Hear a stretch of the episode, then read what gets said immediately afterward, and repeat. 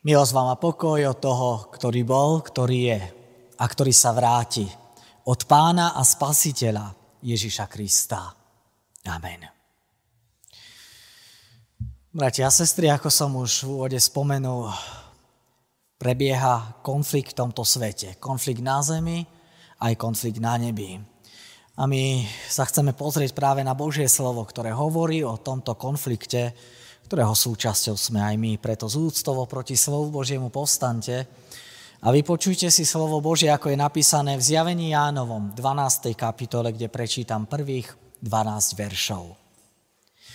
Na nebi sa ukázalo veľké znamenie.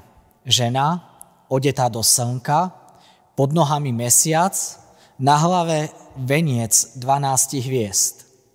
Tehotná trápila sa a kričala v plôrodných bolestiach. Ukázalo sa aj iné znamenie na nebi. Aj hľa, veľký ohnivý drak, ktorý mal sedem hlav a desať rohov a na hlavách sedem diadémov. Jeho chvost zmietol tretinu nebeských hviezd a zvrhol ich na zem. Tento drak sa postavil pred ženu, ktorá mala rodiť, aby zožral dieťa, len čo ho porodí. A porodila syna, chlapca, ktorý má spravovať všetky národy železným prútom. Dieťa však bolo uchvátené k Bohu a k jeho trónu. Žena utiekla na púšť, kde jej Boh pripravil miesto, aby ju tam živili 1260 dní. A postal boj na nebi. Michal a jeho aniel bojovali proti drakovi, i drak a jeho anieli bojovali ale nevydržali. V nebi pre nich nebolo už miesta. Veľký drak, starý had, nazývaný diablom a satanom, zvodca celého sveta, zvrhnutý bol na zem a jeho anieli s ním. Na to som počul mohutný hlas v nebi volať, teraz nastalo spasenie, i moc, i kráľovstvo nášho Boha a vláda jeho pomazaného. Lebo zvrhnutý bol žalobník na nich, pred našim Bohom dňom i nocou. Oni však zvíťazili nad ním krvou baránkovou a slovom svojho svedectva a nemilovali svoj život až do smrti. Preto tešte sa nebesa a všetci, ktorí máte v nich svoje stany. Beda zemi a moru, lebo diabol zostúpil k vám, veľmi rozúrený, vediac, že má málo času. Amen. Toto nám možno znie až taký mystický rozprávkový príbeh. Je to príbeh zo zjavenia Jánovho plný obrazov.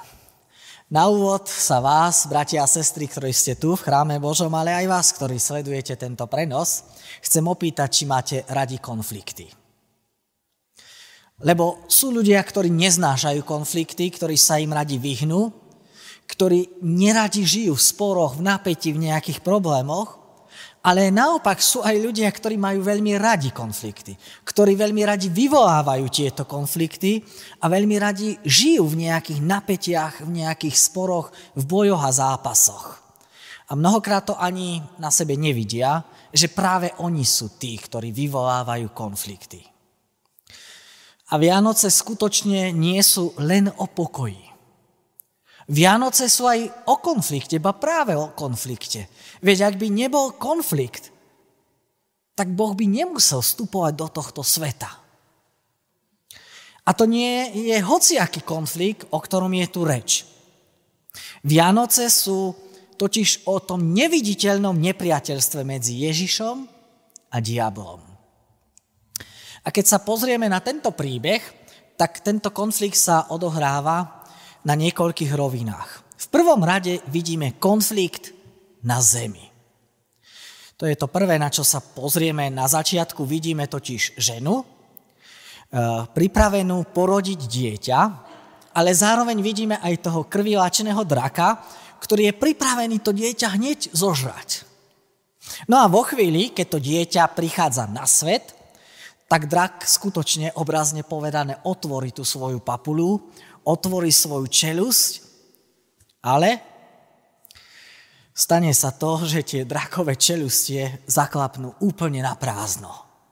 Dieťa je vytrhnuté k tomu Božiemu trónu, zatiaľ čo tá matka takisto uniká do bezpečia. No, to je tak skrátke pre, e, prerozprávaná časť tohto príbehu. Ale kto sú vlastne tie jednotlivé postavy tohto príbehu? Nuž, vidíme tu tehotnú ženu. Kľúčom k identite tejto ženy je koruna na jej hlave, ktorá má 12 hviezd. Číslo 12 je v Biblii číslo Božieho starozmluvného ľudu. 12 izraelských kmeňov a zároveň vieme, že to je číslo aj novozmluvného Božieho ľudu, pretože je 12 apoštolov. Tá žena teda, matka, tak ako možno na prvé čítanie sa zdá, to nie je Mária. To nie je Ježišova telesná matka. Podľa mnohých znakov, ktoré sú v tomto texte, ako by sa to na prvý pohľad mohlo zdať. Ale tá žena je symbolom toho starozmluvného Božieho ľudu, teda Izraela, ktorý celé tie stáročia v tých pôrodných bolestiach očakával príchod Mesiáša. No a Mesiáš sa skutočne zrodil z Izraela, z lona Izraela. Sam Ježiš je totiž Žid. No ale zároveň sa táto žena stáva aj symbolom toho novozmluvného Božieho ľudu, teda cirkvy. To je v tých obrazoch potom neskôr v tomto texte.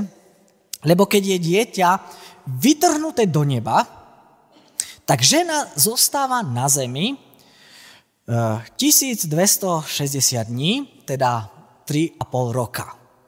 No a v zjavení eh, tento čas, 3,5 roka, symbolizuje práve to obdobie medzi tým prvým príchodom Ježíša Krista a medzi tým druhým príchodom, ktorý očakávame, teda toto je symbol e, času cirkvy. Života cirkvy tu na zemi. Svojím spôsobom je to také prelínanie, tá žena je obrazom aj toho starozmúvneho, aj toho novozmúvneho ľudu. No a kto je to dieťa, ktoré tá žena porodí? No nie je to nikto iný, práve ako ten zasľúbený Mesiáš, ako Kristus, ktorého Izrael už stáročia, tisícročia očakával ako Boží syn. No, a kto je drak? To hrozivo vyzerajúce, e, ani neviem, či zviera, to je skôr taká príšera, krvilačná sedemhlava bytosť s desiatimi rohmi, je vlastne stelesnením toho všetkého zla. Drak nie je nikto iný ako to, čo čítame v 9. verši, že to je starý had, ktorý sa volá diabol a satan, zvodca celého sveta. Preto Biblia hovorí o satanovi, aby sme si my uvedomili, že keď čelíme zlu vo svojom živote, tak my čelíme sile, ktorá presahuje tú našu silu.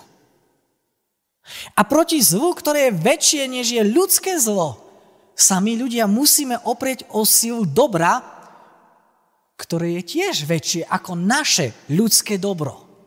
Naše ľudské dobro totiž nestačí na to, aby sme porazili toto zlo.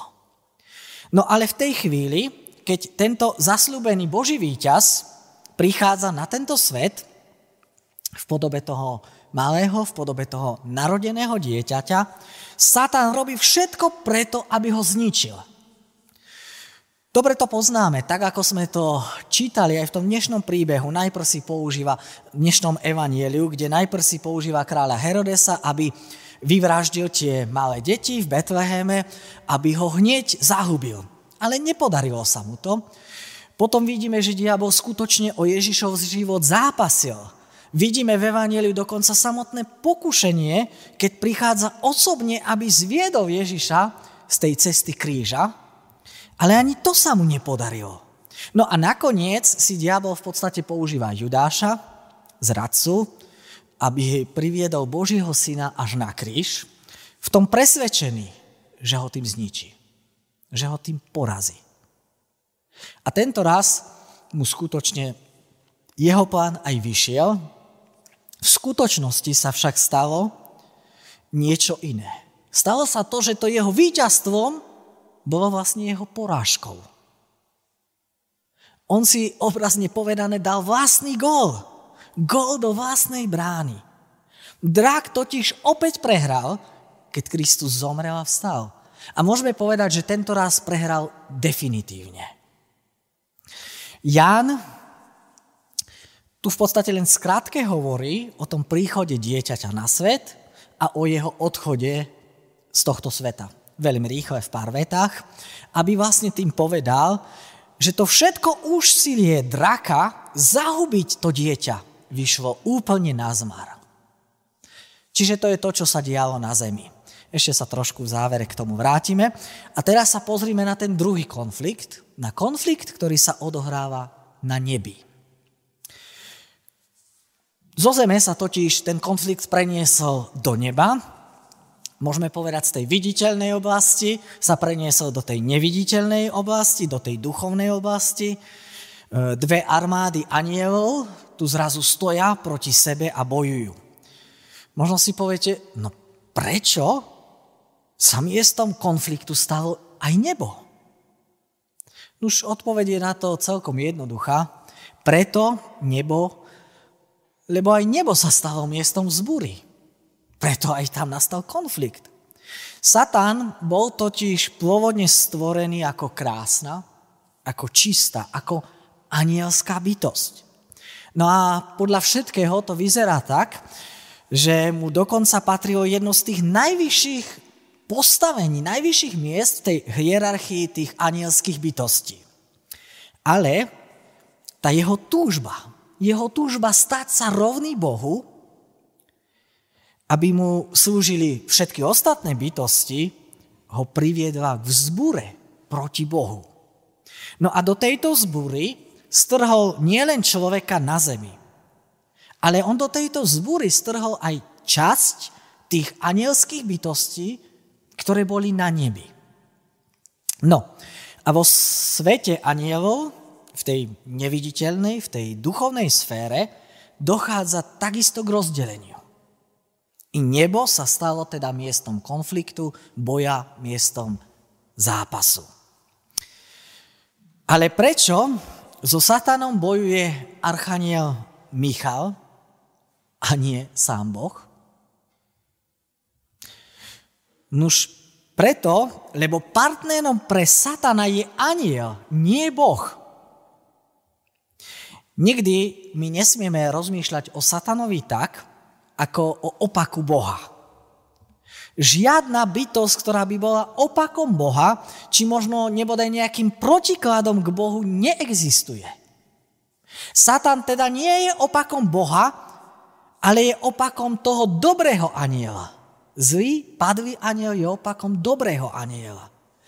Preto ten boj prebieha na tej úrovni anielov. Aj keď je v podstate Satan Božím nepriateľom. No, ako si máme predstaviť tento boj?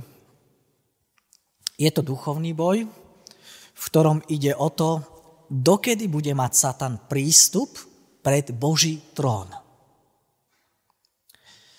Tam išlo o tento zápas. A práve tým, že Kristus vstúpil v tom narodenom dieťati do tohto sveta, práve tým, čo sa udialo na Veľkú noc, na Golgote, tak práve vtedy, ako keby aniel Michal zrazu dostal signál, dostal to znamenie, že už môže satana zvrhnúť z jeho pozície, ktorú mal dovtedy pred Božím trónom. Aká to bola pozícia?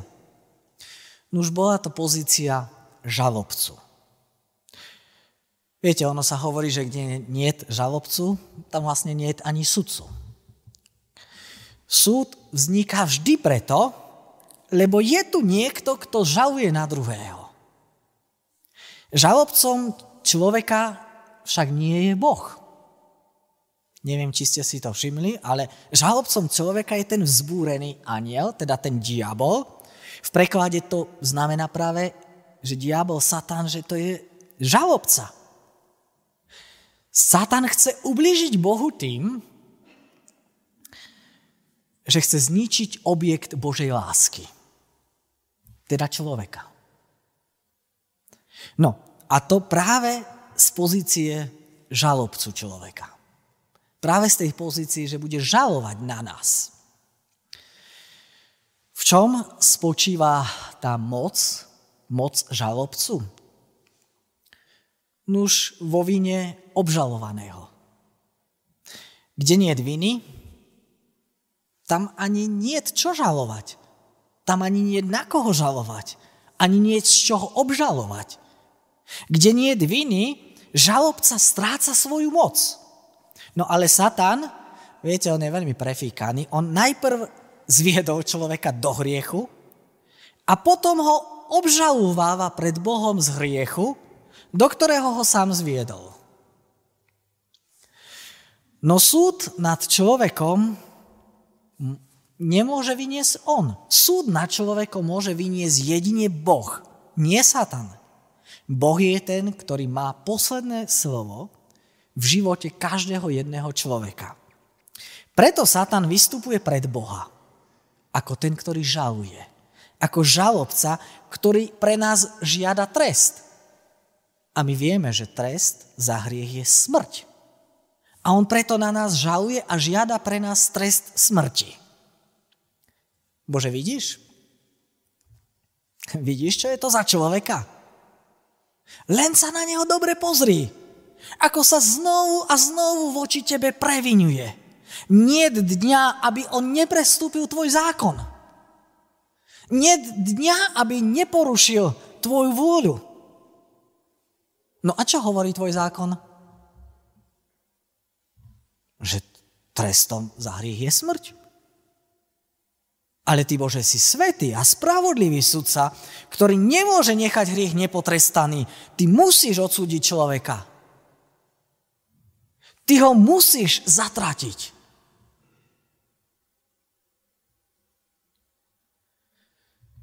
Čo je na tej satanovej obžalobe najhoršie? Viete čo? Nuž to, že je založená na pravde. Viete, ono je tak, že keď Satan príde za človekom a Satan, keď nám hovorí o Bohu, tak klame. Videli sme to už v raji. Satan, keď príde, on klame. Lož je jeho nástroj, to je jeho pracovná metóda. Ale keď Satan príde k Bohu a hovorí Bohu o človeku, tak tam hovorí pravdu. Jeho obžaloba je postavená, môžeme povedať, na neprestrelných dôkazoch. On to má vlastne veľmi jednoduché. Viete, on sa nemusí nejako veľmi namáhať a nejako veľmi zbierať dôkazy o našej vine.